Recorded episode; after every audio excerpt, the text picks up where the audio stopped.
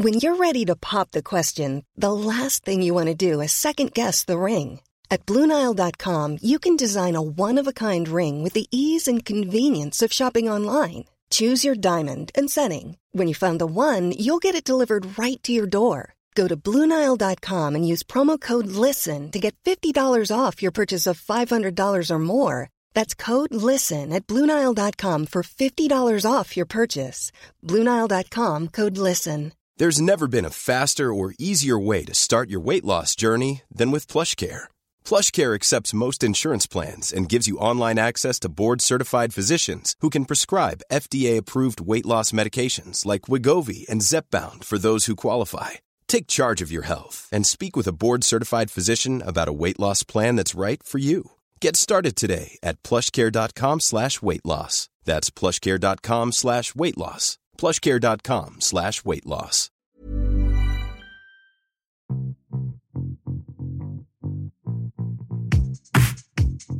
Hi, I'm Pav, And I'm Neil.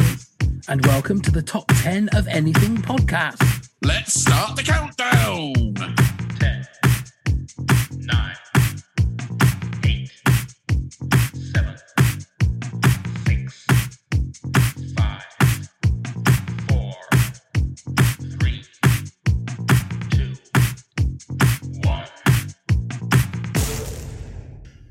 What is a guilty pleasure? If you love it, why would it feel guilty? There are some movies that only their creator could love. There are some movies you can love that would raise the eyebrows of the easiest going critic. Here is our fact hunting hero Neil with 10 facts he doesn't feel guilty about at all. Thank you very much, Pav. So, what I've got for you is a little change. I've found a top 10 guilty pleasure movies as voted for by IMDb readers. So, here we go. At number 10 is Point Break, the 1991 version. At number nine, Genius. Let me Love play little Actually. bit between. yeah, Love Actually, 2003. Excellent! At number eight, Jurassic Park, The Lost World, at 1997. Genius. Number seven, Dear John, the one with uh, Channing Tatum and uh, what's her name, Amanda Seyfried, uh, 2010. Excellent! At number six was Jennifer's Body. Um, is that all you got to say about that one? 2009. Who was that sorry. who starred in that? Uh, that was what's her name, Megan Fox, wasn't it? I no idea. There you go. That's I was like. hoping you'd no cover idea. for me. I was You about to have a real coughing fit then. and I was hoping, oh, just play the music, just play the music. Number five is a film called Fear, Reese Witherspoon and Marky Mark, uh, 1996. I have no idea. Number four, Con Air in 1997. Alrighty then. Number three, Cocktail, 1988. Alrighty then. At number two is Tenacious D in The Pick of Truth, 2006. I mean, the pick of destiny. Oh, The Pick of Destiny. What did I say? Pick of Truth. The pick of truth. That'll do, won't it? A Pick of Destiny. So, what did I say that for? I don't know. And the number one guilty pleasure movie it was voted for by the IMDb readers was Cruel Intentions in 1999.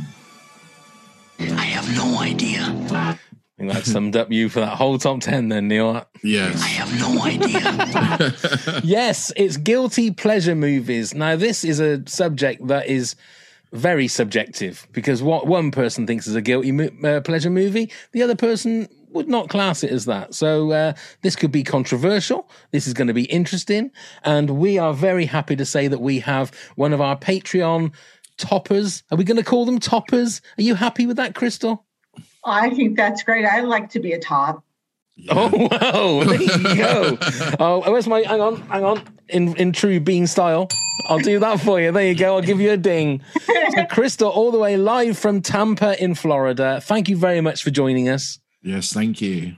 Uh, thanks for having me. Um, so, uh, a movie fan? Definitely love movies from like the time I was uh, too young to go to them. Movies. So, did you sneak into movies that you shouldn't be in then when you were younger? Um, it was more that I was exposed to them by my older brothers. Right. Right. So you didn't have a choice, really. Right, right. Yeah. So when they were babysitting, they would drag me to whatever they wanted to see, which was not necessarily appropriate for Oh. a small child. So I, what was I think what was the worst one that they dragged you to? Probably Porky's. Oh my god! right. And how old, how How old were you? I was seven or eight. wow. Yeah, I got an early education. you did. Yeah, I can imagine. oh my Didn't Lord. scar you then for the rest of your movie going. Well, let's see whether Porky's is on your top 10 list, Crystal, shall we? Um, kick us off then, Crystal, with your number 10 guilty pleasure movie. Absolutely. My number 10 is the 1981 version of Clash of the Titans. Wow. That's my What a- number nine. Wow. There you There you go. go. Yeah, I'm a Yeah. huge fan. I this came out right at the height of my fascination with Greek mythology. So of course, yeah, mom, dad, I have to go see it. And and you know, as a kid, I don't understand that some of the world's greatest actors, you know, you've got Laurence Olivier, you've got Burgess Meredith, are just hamming it up to the nth degree. All I can see is the cute little, you know, mechanical owl. you know, wasn't it? Wasn't it Bubo? Bubo, It was. yeah Bubo, yeah, yeah.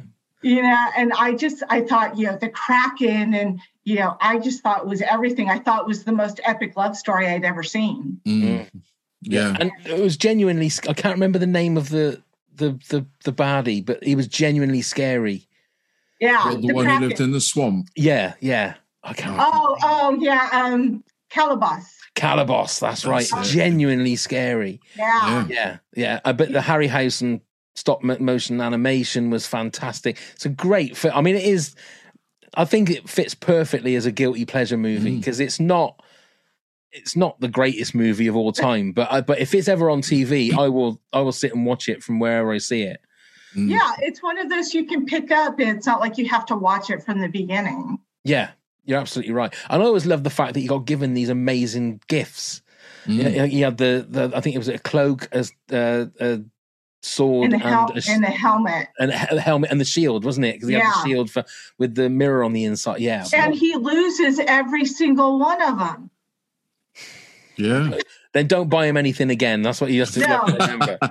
You have to because his his dad was Laurence Olivier, wasn't it? I think wasn't Yes. it? Yeah. Zeus. Zeus. That's right. Maggie Smith, I think as well. and Yeah, they she have was in. ursula andress in this movie and she says not a word No, mm. she's just meant to stand there and look pretty It sounded Well- awful. Prob- probably for the best.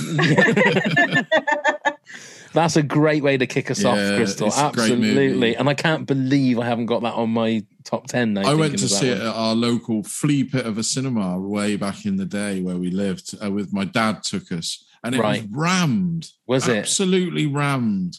And since I saw it, I fell in love with it, and I've watched it so many times. It's a lot more grown up than you actually probably remember. Yeah, You know, we've got nudity in there, which was always a shock.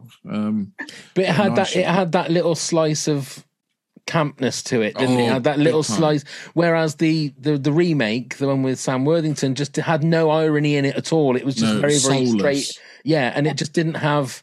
But then they would. I think didn't that wasn't Bubo sort of in the corner somewhere in the the original in the in the remake. Yeah, he was in the room or something. Yeah, He and it was just like a little feature. thing for for the fans, but it, it just didn't have the the warmth or the humor No, of it the took original. itself way too seriously Yeah, exactly. absolutely, exactly. completely agree. Great Harry start. Hamlin was great. What a cleft in his chin. Oh, know. what a cleft in the chin! I mean, amazing pool player. I can imagine. He just put the pool cue right in the, yeah. the cleft of his chin. Uh, go on then, Neil. Then you're number ten. So Rambo, First Blood Part Two. Okay. Love it to pieces. It's mindless, violent, and well, shite to some people, I would have said. But I absolutely love the Rambo films. I, I think do. I've loved them all. Yeah. I, I'm going to admit it. Even the the last one in Mexico, everybody said is awful. I still really enjoyed it for some bizarre reason. And it's a character I could I could see on the screen many many times, but I wouldn't want to see anybody else but Stallone do it.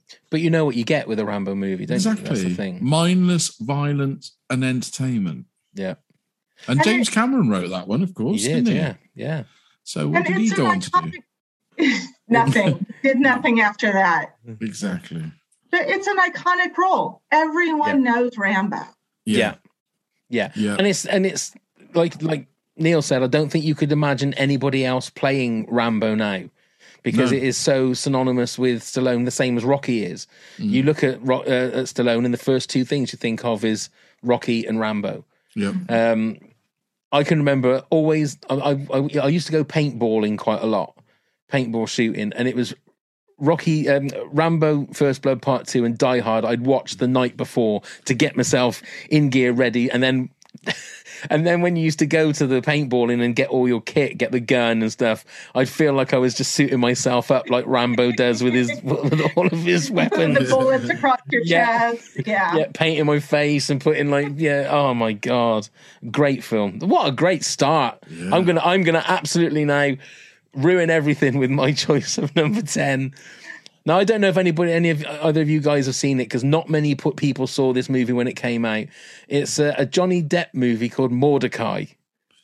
I haven't. I yeah. I didn't Now it, it. it's if you look on lists of the worst movies ever made, it will be on that list. And he plays like a an English antique dealer, um, but then gets caught up in like spy stuff. And the, the cast is amazing. It's Johnny Depp, Ewan McGregor, Gwyneth Paltrow, Paul Bettany. Um, he's got this little like curly moustache, but it's it's.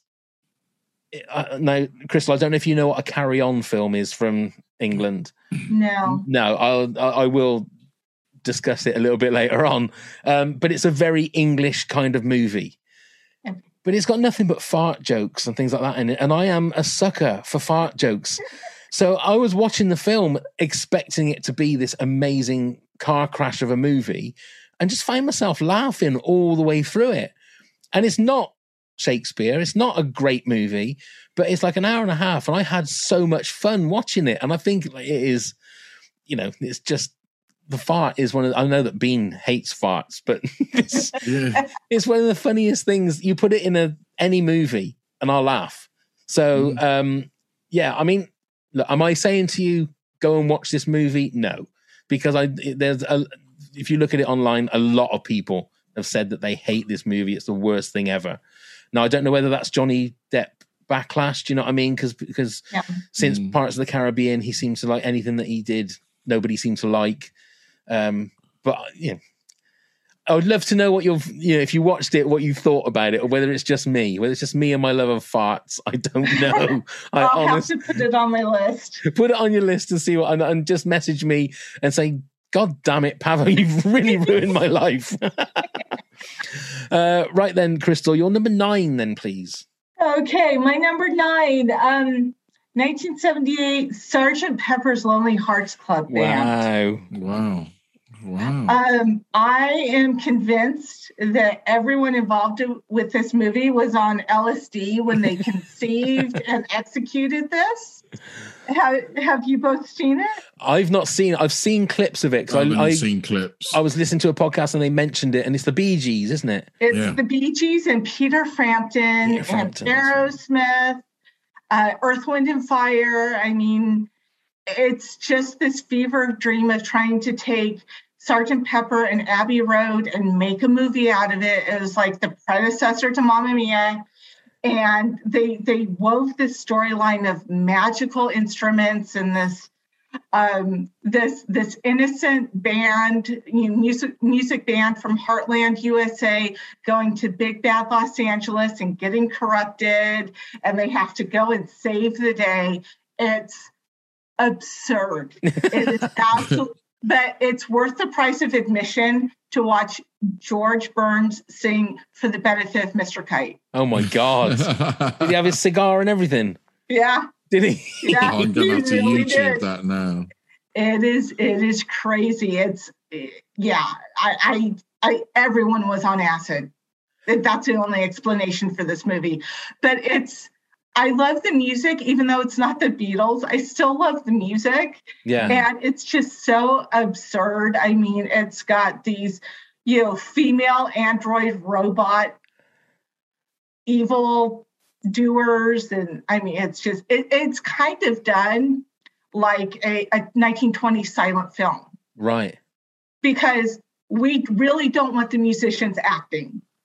Yeah. I think that's kind of what it comes down to. It's like, let's just let them act out on the screen. They never speak. right. They only ever sing. It's a delight. It really is. As long as you don't expect great filmmaking and you're like, okay, you know, maybe I don't think it's legal where you are, but there are states here where, you know, weed is legal. That'd be a perfect movie to watch when you're partaking. Yeah, yeah, yeah, yeah. I, I get. I, I, you talking about it makes me want to watch it because I, I've never seen. I've, I've seen clips of it. Um, I'm gonna have to search out on YouTube the George Burns bit though. I think we'll Oh, put that as the um, on the for for the Patreon. We'll put that on the video playlist. I'll put the George Burns bit on there. Aw. Another great choice. Another great choice. Um, Neil, you said Clash of the Titans, so uh, we've done that. Now I've cheated on my number nine because it could be um, it could be various movies, but I've put anything with Leslie Nielsen in Right. it. Now, now, not necessarily Airplane or Naked Gun, but some of the other ones. Now he made some like really really bad movies, um, but things like Dracula Dead and Loving It and Spy Hard and uh, what was the Repossessed. repossessed. There's some really, really good Mm. laughs in some of those movies. And I do feel that the only reason that they're funny is because of Leslie Nielsen. I think Leslie Nielsen was an absolute comedy genius. Never started off in comedy. He was a very No. serious actor. Um, and I was what, and again, it, it comes down to farts, I'm afraid. But I was watching some YouTube videos, some YouTube videos of him when he used to do his um, interviews about movies, and he would bring a little hand fart machine with him. So this guy is trying to talk to him about this this movie, and every time the guy asks a question, there's a little like that. And Leslie Nielsen just has like a stone face, as if you know what what you're laughing at. You know what? Uh, he's just.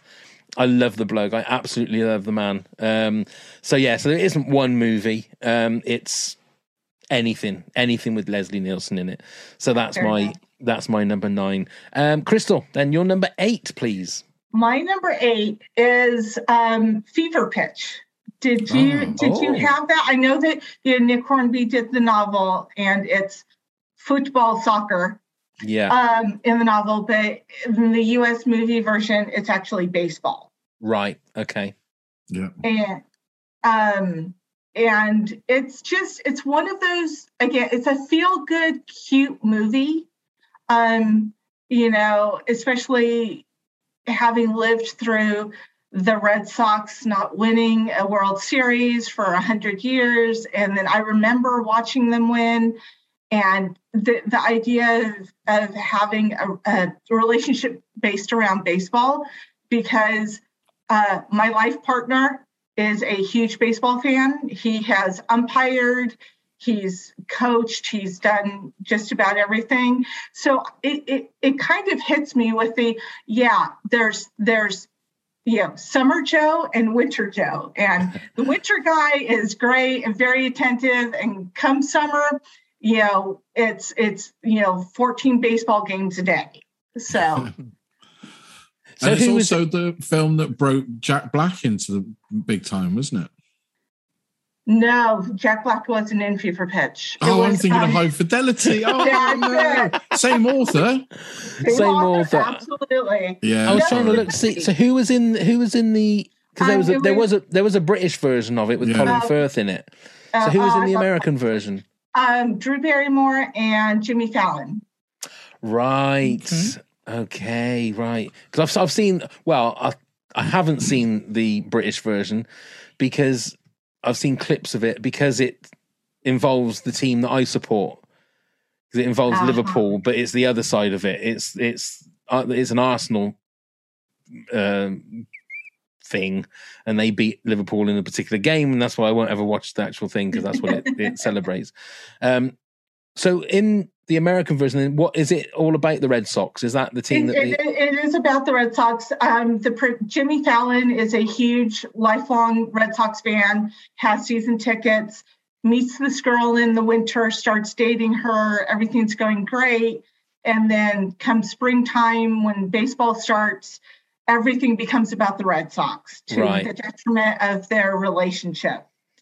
Yeah. And it, it ends with Drew Barrymore running across um, Fenway Park and trying to keep him from uh, selling his season tickets that he's had for a decade. And um, it, it finishes with clips of the actual Wor- World Series games where Boston won. Right. Okay. There you go. I like a bit of baseball. I must admit, I don't get to watch much of it because it's never really on in this this country. But uh, so, is the Red Sox your team?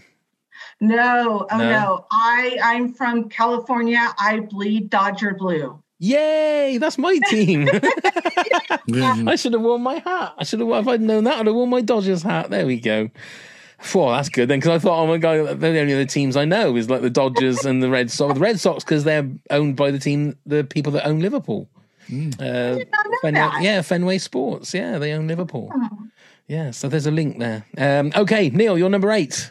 Deep Rising, an early Stephen Sommers film. He went on to make The Mummy and films like that. Um, starred Treat Williams. Remember him? Okay, yeah, yeah, Yeah, so it's about a, uh, a cruise liner where um, a pirate boat goes to raid it, and then it's attacked by some underwater sea monster, and it's just pure joyous fun. If you've got Disney Plus, it's on the star bit there.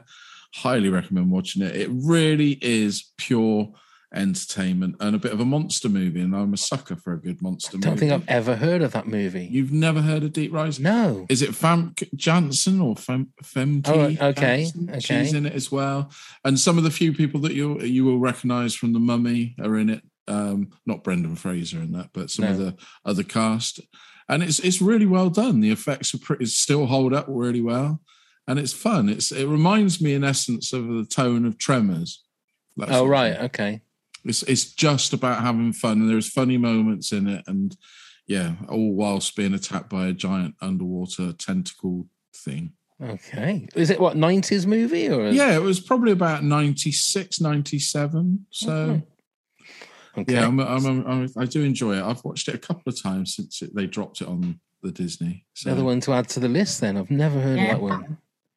Special effects, do they hold up or? yeah, not too Yeah. bad. Not as bad as some 90s movies where you think, oh, well, this, yeah, it does. It's not too bad because it, it's it's subtle the way they Right. do it. If you know what I mean. Yeah. I mean, it's not subtle when it's attacking, but when you actually see the creature, it's not. It's fleeting and the tentacles swimming through. I think it held up well. Yeah. Okay. Okay. Thank you very much for that one, Neil. Uh, my number eight is part of a trilogy, and I do class it as a trilogy, although there was four, and a fifth one is coming out sometime this year or next year. Uh, Indiana Jones and the Temple of Doom. Um, when the movie came out, it was always classed as it was the one that out of the three people didn't really like because it was very dark. I think if you watch it on Disney Plus, it's the full uncut version, um, where you see Mola Ram taking the heart out of the person uh, that's being sacrificed, and um, just all the all the all the gubbins when they're eating all the different kinds of stuff, which normally gets cut out. Uh, well, in England, I don't know whether it does when they watch it on you watch it on normal TV in America. On on regular channels, they cut that out. Yeah. Yeah, do they cut out a lot of stuff on regular channels in in America? Yes, because you know we are very sensitive here, and we cannot have nudity or poor language or you know, vi- you know, too much violence. You have to go to the pay cable channels for that. right. Okay. so if you want it, you got to pay for it. That's the thing. Yeah, yeah, yeah. Um, but I've grown to, I've actually grown to love this movie a lot because I think it didn't get, it didn't get the due that it had when it first came out, and um, some of the acting in it is a little bit ropey. I think, especially when you have like kids. It's no disrespect to the kids, but sometimes kids acting can just be a bit like kids acting, if that makes sense. Um, but as uh, some set pieces, the whole you know the rope bridge section is fantastic, and Harrison Ford is just simply fantastic in, in in any Indiana Jones movie, even the fourth one, which I don't tend to like to talk about too much. Was But- there made a a fourth one? now? I don't think there was. I don't. I don't think that, which is weird because they're calling this new one as number five, and I don't think. I mean, I can remember some kind of bad dream where there was talk of a fourth one. I think Shia LaBeouf was supposed to be in it and um, swinging around with monkeys. I'm not sure. I think I dreamt that. I think it was a bad, Yeah. bad dream. Yeah, I think that must have been after some food poisoning. I reckon Yeah. it was. I reckon it was. Yeah. I hope I never get that food poisoning again. Um, okay, then, Crystal, you're number seven, then, please. Okay, this one kicks off kind of a genre that will be recurring on my list. Um, I love a musical. So this is Mamma Mia. Okay. Uh, Meryl Streep, Pierce Brosnan, um, it- singing Colin Firth. Uh, it's it's really like a group of actors went on vacation to Greece and said, "Let's make a movie." Mm. you know and you can tell in the scenes like they're not even acting anymore they're just like looking off camera and smiling and laughing and it's just a joy to me because it's just lighthearted fun um makes no real sense but that's okay it's a lot of abba music as long as i fast forward through pierce brosnan singing i'm usually pretty good Do you think he's really that bad? Because it never really Oh. bothered me. I I just I can't. I Mm. can't. Mm. But I have to give it to Meryl Streep when she sings "Winner Takes It All." It's like she's going for the Oscar there, man. It's like she is emoting. She is. Yeah, she knows that if she wins the Oscar, that's the clip that they're going to play. That's it. Yeah, yeah, Yeah. And the thing, like you said, Neil, about Pierce Brosnan, the the beauty is that ABBA songs are indestructible. Yeah. They are such good songs that it doesn't matter who sings them; they are going to sound amazing. But, but no, Pierce Brosnan, bless him, again, he goes for it. He- Yeah. I, I, I, I like, yeah, I like Mama. Uh, the one thing about Meryl Streep is she looks timeless in that. She does. You wouldn't know how old she was looking at her in that 'cause she's dancing away. You know, she looks really, really good. Sounds amazing as a Yeah. you know, uh, uh, uh, just singing. But then you watch her in, in something else, and she, you think, "Oh my god, yeah, she looks like I don't know what is she sixty? Something like that. She must be. Oh, Oh she's no, gotta be she, she was she was 58 when she made that movie 14 Really? years ago. Oh yeah. Wow. I had to Yeah. look it up because like you, I'm like, she looks amazing. Yeah, it's But, yeah, crazy. 58 when and she Julie Walters movie. is great in it, isn't she? Oh, Yeah. I love Yeah. her so much. Yeah, She's just so funny, isn't she? She really is. but it, I mean, uh, ABBA. I can listen to ABBA all day. It doesn't matter what what Mm. kind of storyline they've got weaving through it. As soon as another song starts, you know, if it's you know money, money, money, or whatever, you think I'm just in. I'm in because it's it's it, you know it doesn't matter because it's just ABBA songs. Yeah, the music's great. What else do you need? Exactly, Mm. exactly. And then you've got someone like Pierce Brosnan coming in and God. Bless him, though, Pierce. We, we love you, Pierce. We love you. We really do. Yeah. Uh, go on then, Neil. You're number seven. Every which way but loose, and any which way you can. Uh, The Clint Eastwood ones, I love them. Still to this day, I think they're funny as. Um, I still quote little bits to my mate who's just as much of a fan. One of my friends. Right turn, Uh, Clyde. That's it. Na, na, na, na, na. um, yeah, it's they're just very funny, and who knew Clint Eastwood had that sort of sense of humor about him? Uh, Um, what's not to like? Um, Yeah. Yeah. it's just great, great. I loved it as a kid, and I still loved it now. I do want to try and watch Any Which Way You Can again. I haven't seen that one in a, a long time. Um, you know, so it's a bit vague, but we all wanted our own Clyde, didn't we? We really did. did. It looked cool. It- Philo I'm not- Beddoe. Was that his name? Philo Beddoe? Something That's like it, that? What's the yeah. character's name? Philo, yeah. Yeah. Oh, my God. The Yeah. bare knuckle fighting where they, Yeah, when you yeah. watch it, they never actually get anywhere near hitting each other. You know, and that was my first exposure to Clint Eastwood. I had no idea he was supposed to be a tough guy like in other movies. Uh, Like I just right. thought that was like his normal character. And mm, when I got older, I'm like, you know, Dirty Harry and you know all the spaghetti westerns. I'm like, oh, okay, this Yeah. is different. Yeah, I mean, I'm, I I hadn't thought about that movie for ages. I'm, I I must watch them again because they were just they were a lot Really of fun, weren't they? Yeah, Yeah, yeah. very I always funny. put them in the same sort of category as Smokey and the Bandit. That kind of Yes. sort of humor, wasn't it? It, was- Mm. it was. It, they weren't nasty movies or anything. Not the, at the, all. the baddies were very cartoonish and, Yeah. and Yeah, and they you know, always the, got the their Hell's Angels. comeuppance. Yeah, always got their comeuppance. Yeah, and Geoffrey Lewis, of course, was really funny. He's in them. Geoffrey He, Lewis. he put, I can't remember his name in it. He lives with the grandma who sits on the porch with the shotgun. He, Oh, Geoffrey yeah. Lewis, yeah, Yeah, yeah. Right, right, right. Yeah, He's yeah. really funny. I can't remember his name now off the top of my head in the movie, but do you remember the grandma with the shotgun? Yes, I remember. Yeah, yeah, yeah, yeah, yeah, yeah. Yeah, yeah. Oh my that. god! I'm gonna have to look and see what streaming service that's on now.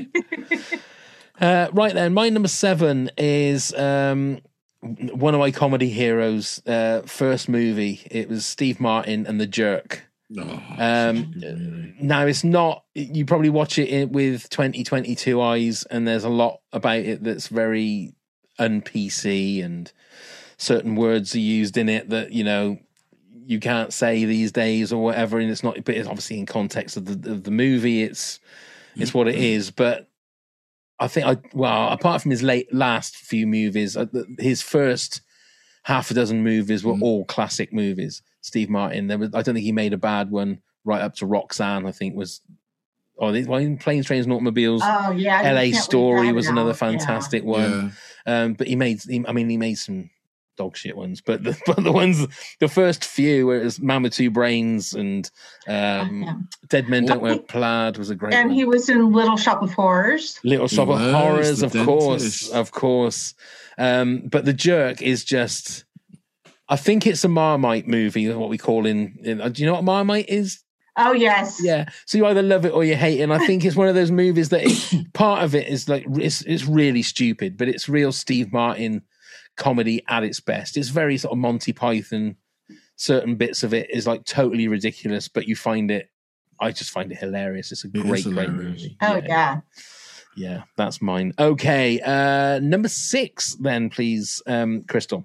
Number six is a Netflix movie that I fell in love with just as the pandemic was starting, called Eurovision Song Contest: The Story of Fire Saga. Right. I've heard of it, but I haven't seen it. It's it's Will Ferrell and Rachel McAdams, and they're a, a duo from Iceland whose dream is to win the Eurovision Song Contest. And they are every time they get on stage, they can sing, but something always happens. They fall off the stage. Her scarf gets caught in a hamster wheel. I mean, just train wreck. And it's just they're so earnest about you know they just want to make music and it's so silly and and i'm not being american i'm not super familiar with the people who've participated in eurovision but apparently a lot of the people who are in it are are past winners or contestants or graham norton's in it as a commentator who That's i right. love um, so it's just one of those kind of joyous movies. And um, anything that ends with a song called Ya Ya Ding Dong, I mean, That's it, isn't it? I mean, Yeah. you- it's so I can remember when lockdown happened. It was one of the things that came out of lockdown that a lot of people said that they really enjoyed. It was almost like perfect timing for it. mhm. Uh, Neil, did you see it? I did watch it. Yeah. Oh, did it, you? It made me laugh actually, which I wasn't expecting it to make me laugh. To Right. be honest, because I'd seen the trailer and thought, "Ooh." But yeah, even what was the, they they released one of the songs as a single, didn't they? Um, yeah. Uh, I don't know the name of it, but it was like Husavik or yeah, and it, it was a real earworm. That's the problem. Once you hear it, it was nominated for an Academy Award. yeah, Oh my- that's Oh my right. god! Yeah. Mm-hmm. But that's the thing. I mean, like Will Ferrell's had a, a pretty poor run of movies over the last few years, hasn't he? Where mm. they, they it's not, and that seemed to be one that sort of put him back up in the in the spotlight a bit. Yeah, I've, Sherlock Holmes was awful, Yeah. wasn't it? Yeah, Oh, yeah, dear, that was bad. Yeah. I have never been a Will Ferrell fan, but I Right. love that movie. Right, I'm gonna. That's another one. I'm gonna have to have a go at watching then, because there's so many people I know that have said that it's it was such a it was it was what was perfect for them during like the lockdown. It's something that just made them laugh and took them away from what what was going on in real life. So, yeah, wish we could all do that. I wouldn't mind going Yeah. away from real life. That'd be great. uh, go on then, Neil. You're number six. So it's a film called Beastmaster. If anybody remembers this, with Marc Oh, yeah. Singer, Tanya Roberts, the stunningly beautiful Tanya Roberts, John Amos was in it as well, um, and it's just basically a sword and sorcery film where the main protagonist can talk to animals and have them do as he want with them. He has a uh, a panther and uh, an eagle and some ferrets. He can speak to them and they do things.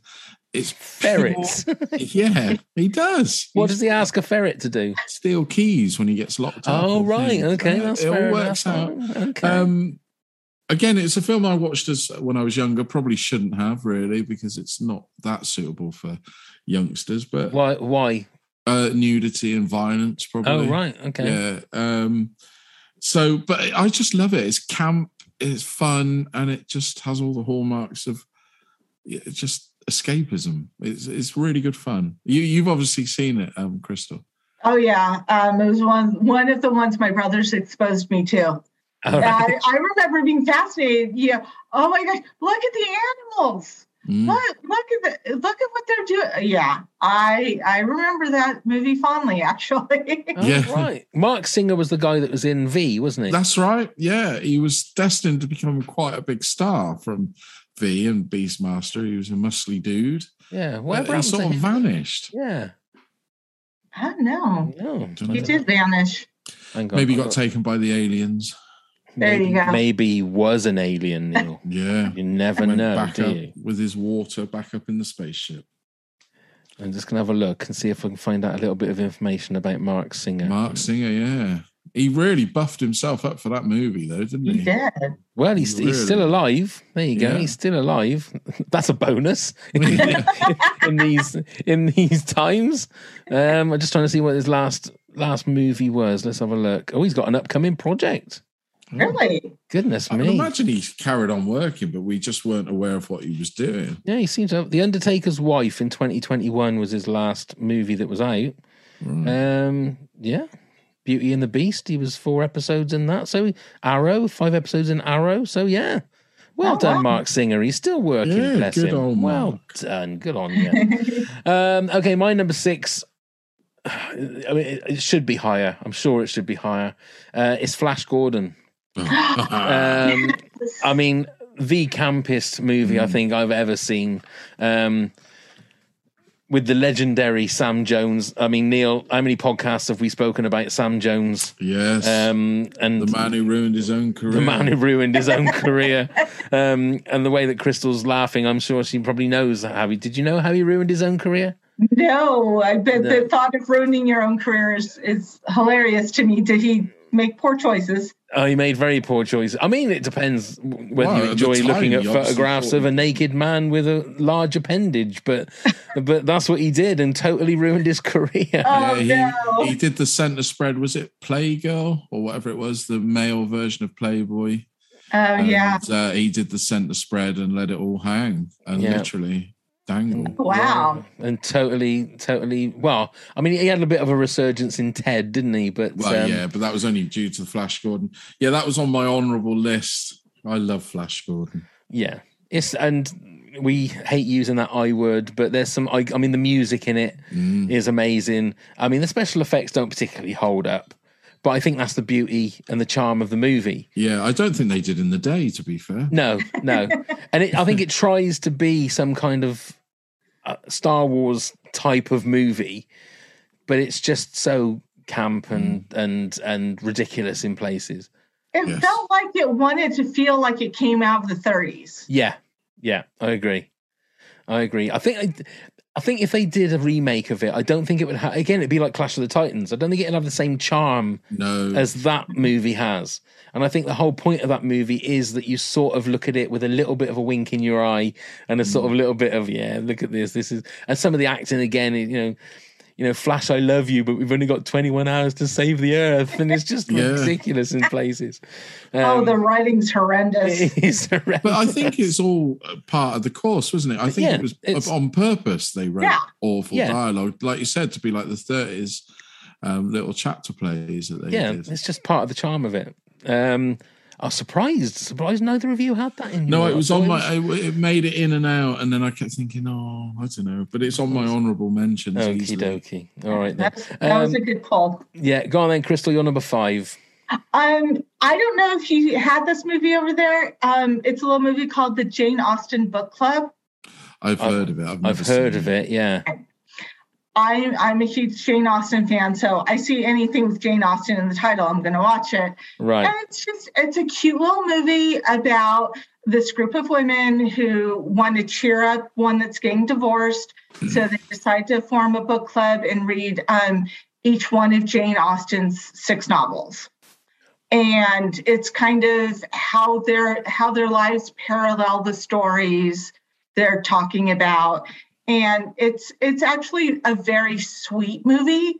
Mm. Um, but it's it's one of those that not a lot of people have seen um, but it's it's um, very it's one of those very quiet movies. Right. You know, not a lot happens, um, but you know, it's it's Emily Blunt's in it. Yeah, I just see it. Maria Bello. is Um, Maria it? Bello, yeah, Amy Brenneman, Maggie Grace from Lost. Uh, so it's it's a very sweet little movie, and again, it's one of those that if it's on TV, I'll pick it up from wherever it's playing, uh, just because it's it's one of those you know kind of compilations where you're following multiple storylines, and you know you like this storyline more than that storyline, and um, it's it's very sweet, but not that many people have seen it. Now, I must admit, I've heard of it, and I thought that it was a like a period piece. I thought it was like set in Jane Austen. T- I thought that's what it was, and I've just looked and seen that it's it's a contemporary kind of movie. Yeah. and It's set in present day. There you go.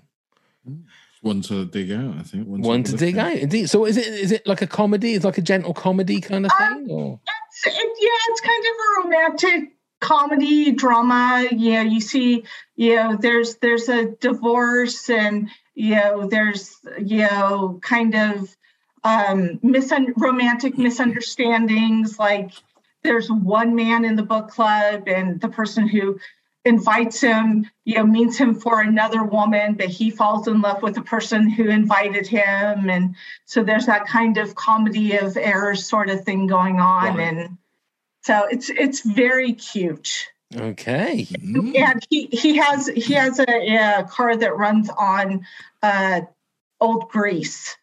All right. I'm Sandra, and I'm just the professional your small business was looking for. But you didn't hire me because you didn't use LinkedIn jobs. LinkedIn has professionals you can't find anywhere else, including those who aren't actively looking for a new job but might be open to the perfect role, like me. In a given month, over 70% of LinkedIn users don't visit other leading job sites. So if you're not looking on LinkedIn, you'll miss out on great candidates like Sandra. Start hiring professionals like a professional. Post your free job on linkedin.com/people slash people today. Planning for your next trip?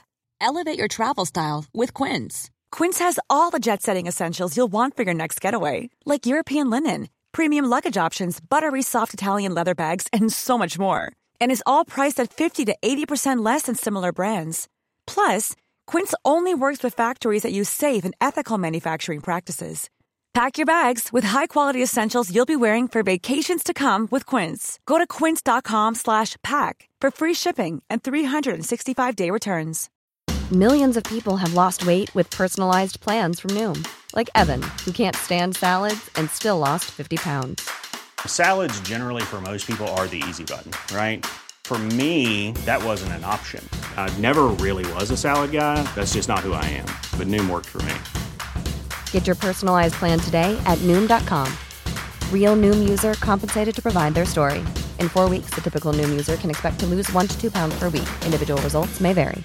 Burrow is a furniture company known for timeless design and thoughtful construction and free shipping, and that extends to their outdoor collection. Their outdoor furniture is built to withstand the elements, featuring rust-proof stainless steel hardware, weather-ready teak, and quick-dry foam cushions. For Memorial Day, get 15% off your Burrow purchase at burrow.com slash ACAST and up to 25% off outdoor. That's up to 25% off outdoor furniture at burrow.com slash ACAST. okay, then go on then, Neil. You're number five. Commando, Schwarzenegger's Commando. It is pure, another pure over the top film that's highly, highly ridiculous, but highly, highly fun. I don't know what else I can really say about it. Some people wouldn't say that was, should be in the guilty pleasure because a lot of people class it as a great movie. I think it's a shite movie that is great. Do you know what I mean? Yeah. yeah, yeah. Yeah, I think it's, a lot like those '80s action movies. Yeah. a lot of them are not great movies, but they have this aura about them because they were hmm. 80s action movies with the big 80s action stars in them. Yeah, exactly. Hmm. And they're just pure entertainment, aren't they? They're nothing else. You can't take them serious. I've got a real fondness for a lot of them. You know, I've uh, sort of in my honourable mentions. Other ones was like Over the Top with Stallone. You know, the arm Yeah. wrestling. Yeah. I really love that movie. Yeah, yeah. And there's all these sort of films that now they're sort of dropping on things like the Disney Plus. You know, the star bit of Disney Plus. I've been re re sort of watching them and re-finding a love for them. Um, Mm. Maybe it's nostalgia. Maybe it's uh, you know they really are awful, but I really enjoyed it. And Commando is pure. I mean, it's 90 minutes of, and it's one of the quickest 90 minutes you'll ever go. And it, the quips in it are so funny. Mm. Let off some steam. I had to let him go, Yeah. and all of that. Well- it's all fun. Yeah. Sometimes the best measure of a movie is how many louds are in it. Exactly. Yeah. Exactly. And that is full of louds, isn't it? Yes. Commando. The thing is, like something like Commando, I can't watch it now without thinking of like Hot Shots Part Deux. Oh, I know. That's the trouble. Is like when he's shooting loads of people, you expect them to do some kind of ballet dance when they die, you know, or he'll grab a, a handful of shells and just chuck them at them, and then they'll all fall down. Like. But when you watch Commando again, it's very much like the A Team. There's not a lot of blood. I mean, there is a few bits No. which were put into shock, you know, when he threw like the saw at the Yeah, yeah, bits like that in the end. But when he's killing those hordes of people, and they are hordes, hundreds of them on their own, they're just flying up in the air on the explosions, and that's it. Yeah. And it's it's quite, you know, I mean, But- in this country, um, Crystal, it was an 18 on video. And you watch it now, and you Really? really think about it. Yeah, because of the violence. But when you watch it now, you think it's not much, not much worse than what we were watching on the A team, really. So, No. No, especially not compared to what's out there today. oh yeah, well everything's relaxed now. They were quite Exactly. strict on violence back then in this country. Yeah. But then you, you also had that shot that was just lifted straight out of like Rambo, wasn't it? Where he's got his top off and he's got a massive gun and he's just shooting and the Yeah. and the, the, the I don't know what you call it, the belt of bu- bullets, and it was just taken. It was because they were both against each other, weren't they? in those were. days, it was Stallone versus versus Schwarzenegger. But uh, that's a good choice, though, mate. That's a good choice. Uh, right, my number five um, is a film that I I cry at every time I watch it. It's Armageddon. I there's something again. It's one of those movies. I, I spoke about it on the previous podcast where there's certain movies that when I watch it, and it is ridiculous. The more I watch the movie, the more I realize that it's it's um Michael Bay, isn't it? It's Michael It Bay. is, yeah. Michael Bay, just at his best or worst, whatever you want to call it. It was everything slow motion and everything is none of it makes any sense. Not at But- all, does it? But there are certain parts in it that just gets me every single Mm. time I watch it. You know, every single time. Um, a great cast as well. fantastic cast. Yeah. You know, you know, I mean, Bruce Willis being the best kind of Bruce Willis in that. Yeah. You know, he's he's not just dialing it in like he does these days. Um, ben Affleck, eh, yeah, you can go through the cast and say how great it is, but yeah, there are moments in that movie that just gets me every single time, and I'll I'll watch it knowing that these moments are coming up. Do you know what I mean? And then as Yeah. soon as it happens, the the lip starts trembling, and you think, "Oh God, here we go again." and I know what's going to happen, but uh, yeah, I'm a, I'm a then the song comes up. exactly, Yeah. exactly, and it all swells, and it spoilers, but but when he finally detonates the the what is it, the nuclear weapon or the drill or whatever it is. We win, Gracie, and then he pulls it, oh, and then he flashes back to his daughter's childhood, and oh my god, it's like Tear That's a movie I haven't seen in a long time. Does it's, it still it's hold great up? fun. Oh yeah, it's great fun. I mean, there's uh, there's bits in it that are like, I think it makes you cringe because it's sort of like Michael Bay doing what Michael Bay does.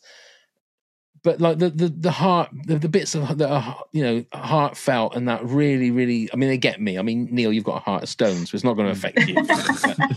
but, Hey, but- sorry. I always cry at the Elephant Man. Uh, yeah, that's just with laughter. That's not with anything.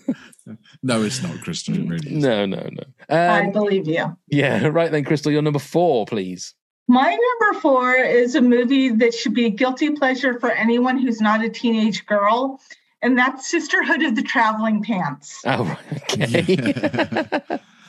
I've seen snippets of this when my kid, when my daughter used to watch it. I've Yeah, never seen it- the whole thing. It's another one that's you know se- several females with multiple storylines, and you know the, the idea that a pair of jeans can magically fit four different people and you know make things happen in their lives it's such a silly premise Is that what it's about? yes it's- Oh my god, I didn't realize that. Yes, it's these four 16 year old girls who have grown up together, and it's going to be their first summer apart from each other. And they go to this vintage store and find this pair of jeans that fits each one of them perfectly, whether they're curvy or stick straight or, you know, 5'10 or 4'9. I mean, it, magically they, they fit. So they decided that they would each keep them for a week and then send them on to the next person. Right. Okay. So, so you know, one of them's in Greece and one of them's in Mexico, and one of them's off to see his, her estranged father, and you know, it's oh well, you know, when I wore the pants, I met you know, uh, you know, my first love, and when I wore the pants, I made up with my father, and it's just it's a coming of age movie. Um, yes, Blake Lively and Alexis Bledel and America Ferrera and uh, Amber Tamblyn, and they're just charming together. Well, I didn't even realize that that's what they were about. And the th- the thing that we've got English thing is that pants for us are different because they're underpants. They're knickers. Yeah, exactly. Yeah. So Yeah. I thought myself, oh my god, they got traveling pants. That's that's all I could think of was like SpongeBob SquarePants. That's what I could think about. I mean, Is it not sounds based on books? Aren't they based on a successful yes. series of books? There's they? a series of books, and they made a second movie, which, in my opinion, isn't as good as the first one. Um, but yeah, it's just this this little world where nothing truly bad happens. Uh, but you know, you can get by with a little help from your friends. Oh, that's nice. That's but see. I mean, I would never have thought of even going close to that movie, but I just need to try and see what it's all about. Bradley Whitford's in it as well. I noticed. Yes. and I, I love him. He's one of those guys that you could watch in any movie that he's in. Mm. He's um, yeah, he's class. Okay, then Neil, you're number four. So it's Bugsy Malone, the musical. Uh, Alan Parker. I absolutely love this film, and I've introduced it to my kids, and they have the same appreciation for it. Um, loved it when I was a kid. Always wanted to have a go with the splatter guns. Who wouldn't want to do that? Who wouldn't? Yeah, Who want to go around in one of those little cars where you pedaled around? Would Exactly. amazing. yeah. But I loved it, and again, what a cast! Jodie Foster, um, Scott Baio in it, and even Michael Jackson appears in it. Does he? so uh, yeah, have a look on the credits. He's in it. Bloody hell. Um, yeah, so I just love it. The songs are very, very catchy. Well, we know one of the songs from our previous live shows. One of the actually. live shows, Neil. Yeah, yeah, Yeah, yeah, we did. yeah. Um, but yeah, it's one I watch. One my lad still loves to this day. Yeah, being a 21 year old oik, he still loves it. That's a great choice. I remember watching that on telly, Mm. And Yeah. I loved it. Loved yeah, it. that is a great movie. And uh, like you're saying, everybody wanted one of those cars and one Yeah. of those guns. Everybody. Yeah. And you thought how cool it would be just to drive around. You know that and the banana splits buggies. They were the two cars that you wanted when you were a kid. you know, just find a field and hit a ball around in a banana splits buggy. That's Ah, they were the those, dreams. those would be the days. the dreams of a child. Yes. Mm. Uh, right, my number four is very similar to the Indiana Jones and the Temple of Doom and the fact that it was part of a trilogy that um, was looked on very negatively, and uh, I think it's got a bit of love now. Is Star Wars Episode One: The Phantom Menace? Um, I've I love Star Wars, as you can tell by the by my shed. And I can remember coming out of seeing that the very first time, thinking, "Oh my god, that's the best movie I've ever seen in my life." and then like every Really? time every time i watched it after that i loved it a little less and then Mm. real and then thought to myself my god what it's boring. There's a couple of bits in it that's really good. And like a lot of star wars fans i think i've turned around a little bit more on it now. I think i look at it i think Mm. with the the whole when you've seen the whole thing you you accept that they done what they did for the movies. You know it's not what i agreed. It's not how i wanted it to go. But look at it for what it is. And um you know it's got one of the greatest lightsaber battles uh, at the end with darth maul and ewan Yeah. mcgregor you know and uh, obi-wan kenobi The special effects are amazing. Yeah, as the much as pod race Jar still holds up, doesn't it? I was going to say the pod race is amazing. Absolutely does. Absolutely does. And as much as Jar Jar, I think, didn't hit the mark com- comedy wise, I think it, it opened the door for things like Gollum, um, just CGI characters in general. And if you look at now where we are in regards to like deep fake technology, and I think that all comes from it's all the same line. It's all the same It line of technology that gets better and better and better. So, so yeah, I've I've got a little bit more love for it now. I must admit. Um, it's just the sequel trilogy now that I need to try and get myself back on track with. Apart from the Force Awakens, I love that. The other two, not so much. Okay, um, rant over. Crystal, your number three, please.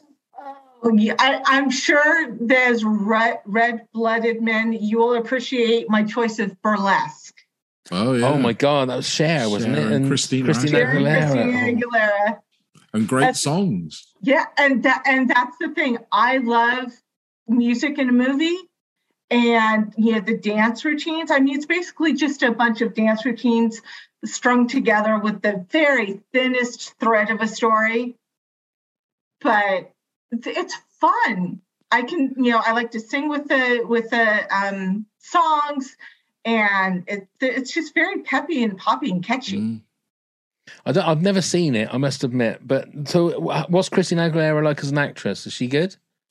No, Yeah, she doesn't need to be though, does she? No, I mean, truthfully, it's a bunch of half-naked women dancing for the majority of the movie. I'm in. Let's let's finish the podcast what I'm now. I want to go and see it. I didn't realize That- that, that that sounds good enough to me. Is Cher um like half naked as well? no, no, she's kind of the maternal character for all of the cute young dancers. Right. She's got a, a couple of numbers that she belts out just singing. Um, but yeah, it's it's Stanley Tucci, second movie of mine that Stanley Tucci is in. I haven't I haven't announced my other one yet. Right. Uh, but he, he and Cher make a great deal as you know best friends. Yeah, he's he's another one like Bradley Whitford, Stanley Tucci. Anything he's in, Mm, I'll watch. I think he's Yeah. such a good actor, he really is. um, and very just just watchable. And and he seems to pick. Mo- he doesn't seem to care what movies he's in. It'll be all different kinds of movies, but he is most of the time the best thing that's in the movies that he's in. Agreed. Okay, all right then. Well, I mean, on certain occasions I wouldn't watch that, but but you said half naked women dancing. That'll be fine for me. I'll I'll watch that. I figured. I'll give that a go. Go on then, Neil. You're number three. Big Trouble in Little China. Pavel no, I'm a huge fan of this, but that was on I my love- list of uh, honourable mentions. Yeah, I love this movie. I've watched it twice in about the space of about eight months. I think it's so much fun. Um, Kurt Russell has never been funnier or self depreciating. Kim Cattrall, always looking beautiful. And uh, the premise is mad as a box of tits, isn't it? It really is. Do you know what I mean? It's I meant tits in the in the bird sense. I just suddenly thought everyone was going to go a box of tits. I must admit, I was trying to work out where, where that Yeah. analogy was coming from, Neil. Yeah, it's an old fashioned one, but yeah, it's it really is. it's mad, it's crazy, but it's really well filmed. I think stylistically, um, it's stunning with the colors, the flashes. Yeah, yeah, I, I'm a big fan, big fan. Dear. I've still got the collector's DVD actually somewhere. Have you? Where, Oh, where they did the special because I just I think it's a great movie, and I remember going to the cinema to see it, and I, I think uh, there must have been only been about five I've seen it. It was at the old Swindon Cinema, which had a huge screen, and when there was only a few of you in there, it's very weird when. You know, the woman came out with her ice creams and everything. Very bizarre, a but a long movie, walk though. to get one. Yeah, yeah. I do. I do feel that's a new T-shirt though, Neil. Mad as a box of tits. I'm gonna have that. As, that's gonna be a new, like a Patreon exclusive T-shirt. There I you think. They, uh, Oh dear. Oh, let's not let's not dwell on that. No. Uh, my number three is a movie that we actually did a, another podcast. We did the Just Films and that podcast. Me and Neil a few a few weeks ago, a couple of months ago now. Uh, Swiss Army Man. mm. Um, now I don't know if you've heard of this one, um, Crystal. No, No, so- not familiar with it. basically the premise is it's Daniel Radcliffe. Uh, and here we go with farts again. Uh, plays a farting corpse, so he's a farting dead man. Uh, that uh, Paul Dano, who's about to kill himself, he's uh, sh- shipwrecked or Shit, yeah, he's uh, shipwrecked. stranded on a desert island, and just as he's about to kill himself, he notices this dead body that that uh, washes up on the shore, and it's Daniel Radcliffe who plays a dead body for the majority of the movie. um, and then he's trying to find ways of of. It sounds mad. It does sound mad. It sounds like a box of tits or whatever. whatever, whatever Neil said. it sounds like a box of tits. That sounds. It's as mad as a box of tits. Sorry. Anyway, let's not go on about the tits. Um, and and so Paul Dano will like get on the back of um, Daniel Radcliffe and ride him like a, a jet ski. And and it's it's it is it's a crazy movie, but it's beautiful. It's a beautiful movie. Yeah, Um, everything about it, the soundtrack. yeah, the, acting. soundtrack on it, the, the actual story. He slowly starts coming to life. Daniel Radcliffe. He slowly starts coming to life, and I don't know. You, I don't think you know really whether it's in Paul Dano's mind that he's coming to life or whether he is actually coming to life. Um, yeah, there, there's farting. There's dead man's erections. I mean, it's everything you need in a movie. Oh, Everything- absolutely. Basically, he becomes a tool, doesn't he? The dead man becomes a tool, hence Swiss Army Man. Yeah. So he yeah, so he'll, he'll multiple use his arm to like to chop trees down or he'll, yeah, I was I would watch the trailer and see if that sells you and then uh, um and then watch the, I would I would just thoroughly recommend to watch the movie. Um It's Okay. got the biggest heart in it. It, It sounds like it wouldn't, but It's- it's got the biggest heart in the It- movie. yeah. Oh, nice. Yeah, it's it's very it's it's very silly of me to say it's about a farting corpse because that that really doesn't give it you know it doesn't give it the emotion that it that it actually has as a movie. So yes, please try. I, just, I shouldn't have said anything. Just said should have said to you just watch the trailer and and see how it goes. Uh, right then, Crystal, your number two, then please. My number two is another one you might not have heard of. It's from 1993. It's called Undercover Blues.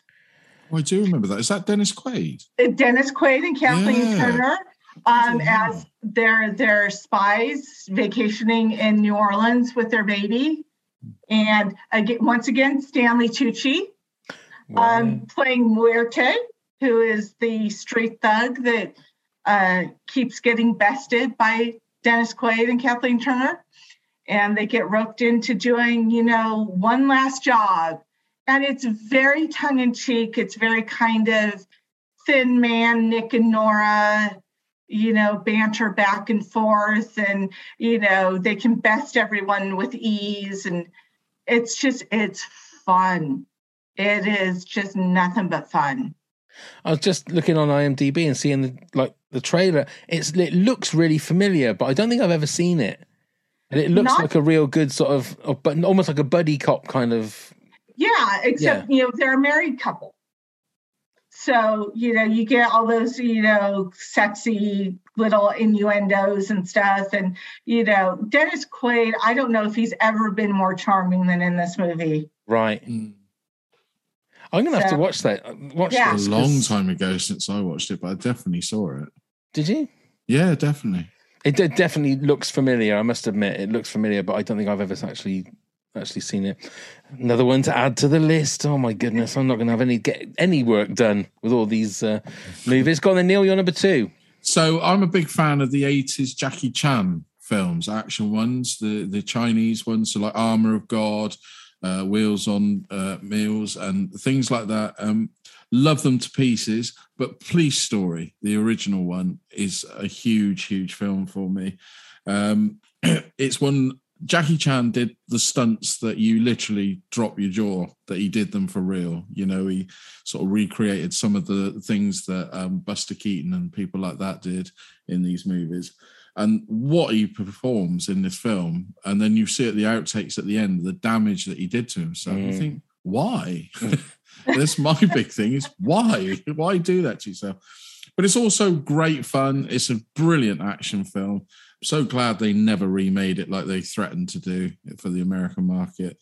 Um, but the rest of the sequels, they're, they're good. They're just not as spectacular as this.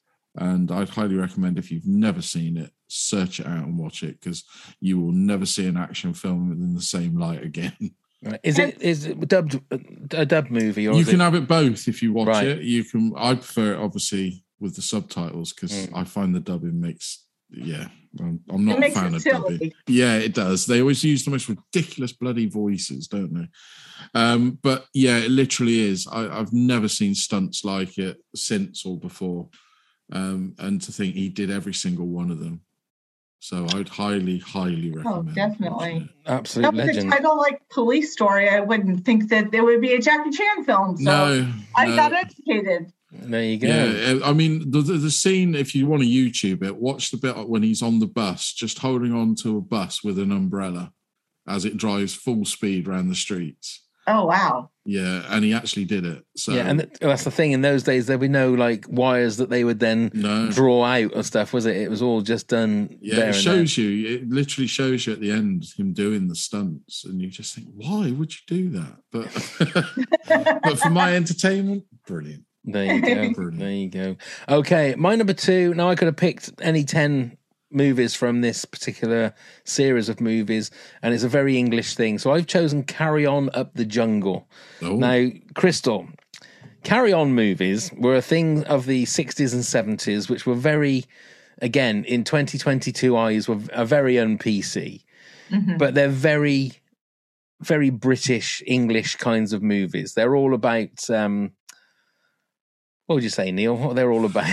Well, They're I don't know whether Crystal would be aware. Do you know what we mean by a postcard humour, where they had the little cartoons that were rude? Do you know those? No. No, so like seaside, Okay. it'd be like uh, something you'd buy at the seaside would be this would be a postcard where they'd have this crude cartoon on it of it, like it'd be like a woman with big boobs, and then there'll be this this old man looking at them going, "Oh, So so like a, a Benny Hill sort of thing. Exactly. Exactly. It's exactly Okay, exactly okay. that kind of humor. But it was the, so you, you would have that you would have like uh, a camp man, you'd have a dirty old man, you'd have a buxom blonde, uh, you'd have like a what would you call it? Sort of just a, just a, a normal guy, if you like. Yeah. But there'd be loads of different. They'd have historical ones. There'd be ones about Henry VIII. There'd be one about. So the Carry On Up the Jungle is where they're on safari in the jungle in the probably 1800s, something like that. Yeah, like Tarzan, really. Like Tarzan. It's yeah. It's basically a retelling of Tarzan. They'd have a retelling of Dick Turpin called Carry On Dick. and they'd have um, some set in hospitals, a carry on doctor, carry on nurse, and it would all it'd be a, a, a, a selection like a uh, what would they call them like a like a theatre production. So it'd be a, a, the same cast of actors Oh, okay. playing in all the different movies, but playing different characters. Um, and they are they're just typical British humor. It's just full I- of innuendos. yeah, the whole full of film is innuendos. That's exactly what it is. You know, I mean, Bean would be dinging his bell literally every every thirty seconds. Honestly, it's um, some of them don't age very well. Uh, some of them are because they're period pieces, if you like, are fine. I listen to mm-hmm. one when I go to bed every night. I've got them all. I've got them. I've got them all on my iPad, so I know what's happening. So I just listen to them, and it sends me off to sleep. It's something nice and warm. Like I say, there are certain people now, if they probably watch them, would think that they're very un PC. You know that, that they're probably not very funny. But I was brought up on those kind of things, so it's for me. You know, I could have chosen like one of ten easily, but Carry On Up the Jungle is my favorite at the moment. So I chose that one. So there's something for you to investigate. Yeah, Yeah. it's worth it. It's worth it, Crystal, just to see. I mean, again, I don't know whether it would, whether it does, whether it would, it would Translate? translate. Yeah, I really don't know. But then again, if you like Benny Hill, and it's it's exactly that kind of comedy, you know. It's, Okay. it's it's not. Well, I say it's not sped up. There are certain bits in scenes where they will speed it up, like Benny Hill. You know, it's it's totally ridiculous, but it's it's definitely a slice of of old fashioned British humor that's probably frowned upon a little bit these days. You know, with the with the uh, the woke crowd or whatever it's Yes. called. I don't know. Uh, right. So before we re- uh, release our number ones, that always sounds disgusting. Especially with release. yeah, we shouldn't release our number ones. It's going to get very messy. Um, Crystal, would you like to count down your 10 to 2, please? Absolutely. Number 10, I have Clash of the Titans. Number nine is Sergeant Pepper's Lonely Hearts Club Band. Number eight is Fever Pitch. Number seven is Mamma Mia. Number six is Eurovision Song Contest, the story of Fire Saga. Number five is Jane Austen Book Club. Number four is Sisterhood of the Traveling Pants. Number three is Burlesque. And number two is Undercover Blues. Wonderful. Neil, you're 10 to 2? Absolutely. So number 10 is Rambo First Blood Part 2. Then at number 9 we've got Clash of the Titans. Number 8, Deep Rising. Highly recommend checking that one out. Number 7, Every Which Way But Loose and Every Which Way You Can. number 6, Beastmaster. Number 5, Commando. Number 4, Big uh, Bugsy Malone. Number 3, Big Trouble in Little China. Number 2, Police Story. Wonderful. And mine is number 10, Mortdecai. Check it out, but don't have a go at me if you like everybody else that that watched the movie. I didn't Uh, make it through 10 minutes. Oh, have you have you watched I it? you? tried to. I just couldn't get through it. No, I made more than 10 minutes. I think about half an hour. Okay. And I just All thought, right. "Mm, it's not my. Okay, that's that's fine, Neil. Everybody's different. Yeah, of Everybody's course they are. Uh, number nine, anything with Leslie Nielsen. Number eight, Indiana Jones and the Temple of Doom. Number seven, The Jerk. Number six, Flash Gordon. Number five, Armageddon. Number four, Star Wars Episode One, The Phantom Menace. Number three, Swiss Army Man. And at number two, Carry On Up the Jungle. So, Crystal, what is your number one guilty pleasure movie? My number one guilty pleasure movie is the Queen High Priestess of all campy musicals. That would be Grease 2. Wow, Grease Wow. 2. Awesome. Michelle Yes. Pfeiffer. Yeah. Michelle Pfeiffer astride a, a ladder, talking, singing about a cool writer. Um, just, I mean, and and I look at her and I think this this woman went on to win an Academy Award. yes. Yeah. Yes, but um, it's just it's such campy fun. I mean, songs about reproduction and let's do it for our country. I mean, it's just so over the top, and they were so convinced it was going to be a blockbuster sequel, and it just flopped so bad. It did. It was one of the biggest flops, wasn't it? Yeah. You a, Maxwell you a fan of the original Grease, are you? Oh, love it. I Right. love the original. But what I love about Grease too is the heroine is a feminist. Right, right. She ain't nobody's chick. Uh, I must. Admit, I mean, I love. I love the original. Um, I must admit, but I don't think I. I didn't make it to the end of Grease two. I have to admit. I just. It, it's not a great film. It's No. not. It's just a bunch of camp. Yeah, I think the trouble is, is that Grease held such a high bar that anything, any sequel for it was gonna. I mean, they keep saying that they're gonna do a. a there is a, a prequel movie coming out or something. They're doing the Pink Ladies movie, from what I can Um, remember. like the origin story. Yeah, and I, I Yeah. don't want any of that. I, I, I, No. I Grease is something that should just be as it as it is. I shouldn't ever. But what you have to do is pull Grease 2 and not associate it with Grease at all. Because Right. they really have nothing to do with each other. No, no. I don't think anybody from the original is in it is. Uh, A, uh, a couple people are Didi Right. Conn and um uh, you know the principal and Right, you know, oh, the right. teachers but yeah the the majority of the cast is brand new right. Okay. because they all graduated Of course. Exactly. Absolutely. And they were. And I mean, they were all thirty in the original movie. Anyway. they should have graduated like fifteen or twenty years ago or whatever. Uh, go on then, Neil. You're number one. So this is a film um, that I watch regularly. I had to hunt it down on Blu-ray because I couldn't find it in any streaming or anywhere. It's Cannonball Run, the first one. yeah Yes. So I had to get buy a German version on Blu-ray, um, which plays in this country. I love it. I think it is a proper laugh out loud movie with a lot of great, great characters and cast. It was the first movie to do the outtakes at the end, wasn't it? Yeah. Which were just as funny as the movie itself. Burt Reynolds, hilarious. These bleeds. These bleeds. I'm going to take yeah. these bleeds and shove them up your nose. you know, and when they're all, I just, yeah, it's a great cast. It's great fun, and yeah, I can watch it from start to finish and then start it again. It, it doesn't phase me. I think it's just No. fantastic. Yeah. I model my look on Dom DeLuise, I must admit. dun dun dun. Ah. yeah. What a movie. Yeah, What a movie. fantastic movie. Yeah, it took me ages to hunt it down because couldn't find it anywhere. Is it not I- available? Uh, do they have it on like um, iTunes or anything? Well, they might do on iTunes. To be honest, I've never really used iTunes. I'll have to have a, have to have a look. I'm going to have to have a but look. yeah. I hunted it down. It was quite cheap on Amazon, the Blu-ray, and it played. Fortunately, when it Well, that's a good job. well, you don't know, do you? When it says German, you never know whether it's going to. no, no, that's right. I, I took a punt and it worked. yeah.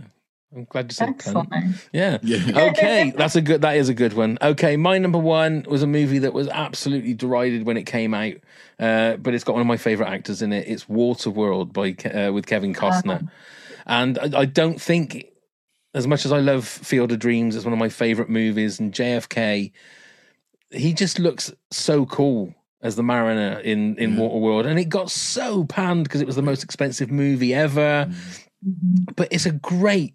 Like uh, it's, a, it's just a great action film. It is. You know, it's I got think some- it really holds up now. it really holds up. You know, you could. I mean, yes, it costs a lot of money, and yes, you can see like every cent on the screen because they didn't. There's, I mean, obviously there's special effects in it, but they built a lot of the stuff that was you know practical effects. Um, and Kevin Costner's never. I don't think he's ever been better in a, as an action star in that movie. I think he was charming. He was.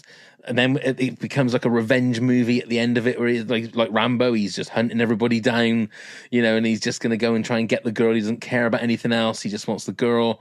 Um, I haven't seen it for a while, but I, I need to watch it again because I haven't seen it. I it watched for a it quite recently and I thought it was really good. Yeah, really it's good fun. fantastic. And having alright. never seen it. You've never Yeah. seen it? okay, so having never seen it, tell me if I'm wrong, but doesn't Kevin Costner drink his own urine? Yes. Yes, but movie- it's not as disgusting as it sounds. He he puts it through like a, a filter. a, a filter system. Yeah, yeah. Which then which then asks the question: Why do you not just do that with seawater? Right, Then you never, you, yeah, you'll, you'll you'll never go thirsty then because maybe the yeah, maybe the maybe that filter doesn't siphon the salt out. There you go. What Too many questions asked. Well, I but- know what do, what what's in urine. Yeah, uh, nothing I want to drink. No, but then I, I always thought that isn't isn't urine um, in Fight Club? Brad Pitt says that urine is sterile and you can drink Yeah. it, so you Hayley shouldn't have to. Mills. Hayley Mills famously was an advocate of drinking your own pee. Really? Yes, very true. Google Your own pee. You should well, her own people. pee, not my pee. gonna I don't. I don't know Hayley that well. you know.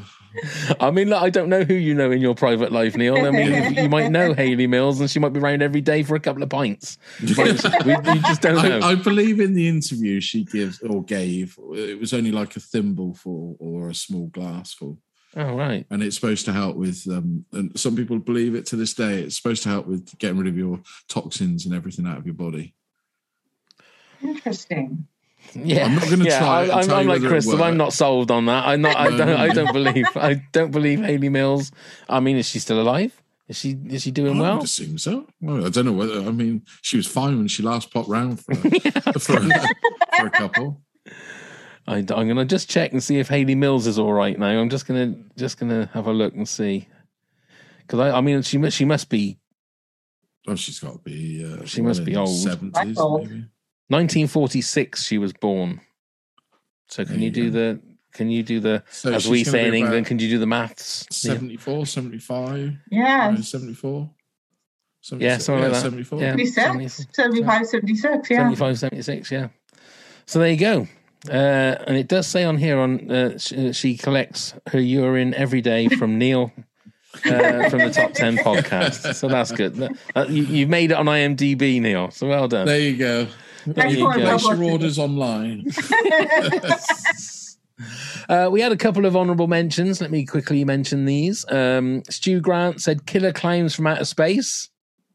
Uh, Plan 9 from Outer Space. That's the Ed Wood movie, isn't it? Yeah. Uh, Howard the Duck. Yeah, that Um, makes me cringe that film. I went to the Showgirls. cinema. Showgirls, which I wonder was why. yeah, I wonder why. as mad as a box of tits. That one. yes, that one particular scene, uh, and Snakes on a Plane. Yeah. Uh, at Nowhere Andy said, Last Action Hero, quite shit, but I love it. so, I mean, that was another one, wasn't it? It got absolutely panned when it came out. And I don't think think it's it's that really good. Yeah, I don't think it's that bad a movie. Yeah, Um. Yeah. Yeah, so I really um, like at and at Chatty Geek HD said, unashamedly, I quite enjoy a bit of Twilight. Okay. I, I wonder what Okay, bit. of. Twilight. Yeah, there you go. there you go. Um, let's move that out of the way. So there we go. That's it. That's our top ten guilty pleasure movies. Uh, thank you very much for joining us, Crystal. Oh, it was so fun. Yeah, good. And thank you very much for for being a Patreon subscriber. I noticed that you've got your badge on, so that's yeah. well, look at that. Wonderful. Awesome. Wonderful. And you too could have a badge like that. Well, not you two. They're not here anywhere. Bono would love a badge like that, I'm sure. Um, just join our Patreon. Um, again, not very many duplicates. There's only one duplicate on that one. So for the video playlist, you're going to have at least 25, 28, probably 28 different videos to go on there for this episode. Um, some great ones, and I've got loads of films to watch now. So I'm going to make sure at least I watch Sergeant Pepper. I'm going to definitely watch that one. The Eurovision, maybe the Sisterhood of the Traveling Knickers. I'm going to go with that one. I've got to watch Burlesque because I've got to give that a go. Uh, Undercover Blues because I think I might enjoy that one. Grease 2, not so much. I don't think. Uh, understandable. it's an acquired taste. a, a lot like Neil's urine, Well, you know, unless you're Hayley Mills, of course. She loves it. She loves the stuff. All I can say is it's asparagus free. Oh, is it? Thank God for that. Thankfully. Thank God for that. Well, Neil, do you want to tell everybody how they can get in touch and what they need to do? Of course, I can. You can find us on all the social medias at Top 10 Pods. That's T O P T E N Pods. Email us at top10pods at hotmail.com where you can give us suggestions for any top 10s. Come and help support the podcast, as Pav said, at patreon.com forward slash top 10 pods. There's all sorts of rewards you can delve into. Uh, check out all of our links via the link tree. You can find the link in the show notes. And please come and subscribe and leave us a rating, rating and review. there we go. There's a stutter for you. Rating and review on those for us. Thank you very much. Wonderful. And if you look in the show notes, you'll see the link for our uh, merch where we've got now we've got caps, we've got our t-shirts, different styles, and we've also got mugs. We've got mugs now, ladies and gentlemen. So uh, uh, go and spend your money. And if you're a Patreon subscriber, you also get some discount as well. But you only find out about that if you come and join us on Patreon. Uh, that's it. Ne- um, I'll say Neil. Where about you in a minute, Neil? Crystal, thank you so much for joining us. Thank you. Oh, bless your heart. Uh, go and enjoy the Tampa sunshine. uh, While we Will deal, do. we'll deal with the uh, 120 Wind mile rain. hour winds that we have here. um, Neil, continue to be as mad as a box of tits. Oh, I will. Thank you very much, Crystal. Thank you, Pav. Thank you very much, everybody, for watching and listening. And let's go and start the countdown. Nine,